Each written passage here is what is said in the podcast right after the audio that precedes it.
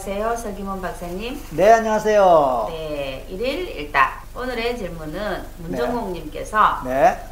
설기문 박사님 자기 체면 방법을 구체적으로 알려주세요. 하고 질문하셨습니다. 이게 굉장히 쉬운 질문이면서도 어려운 질문일 것 같습니다. 왜 그러냐면은 자기 체면하는 방법이 굉장히 또 종류도 많고 방법도 많아요.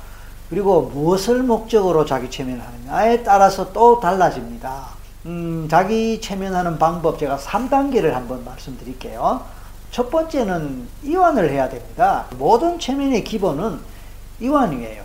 먼저 눈을 감아야 되겠죠. 그리고 가장 편한 자세를 취해야 될 거예요. 의자에 앉든, 소파에 기대든, 침대에 눕든, 자기가 그 상황에서 할 수 있는 가장 편안한 자세를 먼저 취해 주시는 거예요.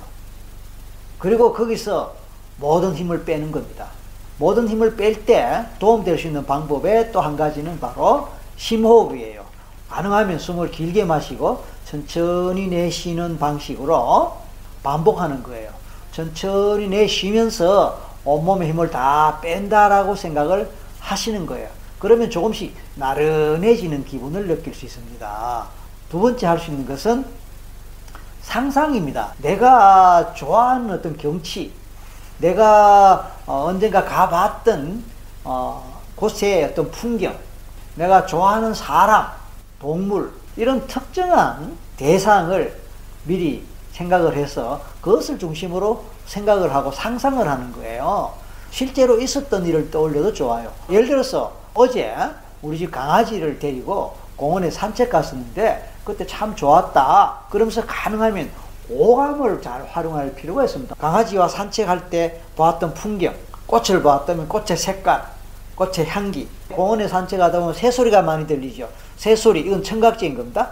풀을 밟았던 촉감, 풀의 냄새. 아니면 강아지 목줄을 잡고 갈 때 강아지 목줄 잡았던 느낌. 강아지를 이렇게 안아, 안았을 때, 강아지를 이렇게 안았을 때 강아지 털에 따뜻하고 부드러운 느낌. 이런 게 촉감이잖아요. 가능하면 구체적으로 상상하고 떠올려 보는 거예요. 이렇게 하다 보면요. 쉽게 몰입이 되고 집중이 돼요.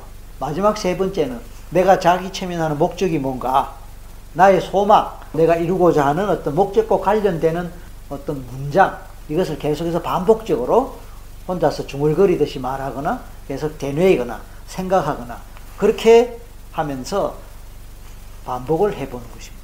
네, 문정옥님 이해가 되셨으면 좋겠네요. 네. 아까도 말씀드린 것처럼 이것은 어, 최면하는 목적에 따라서 상황에 따라 다 다르기 때문에 일반론이니까 보다 구체적인 것은 개인에 따라 다를 수 있습니다. 자, 오늘 제 말씀이 도움 되셨나요? 구독하기 꼭 눌러주시고요. 좋아요, 댓글도 잊지 마시기 바랍니다. 감사합니다. 감사합니다. 퓨. 붐.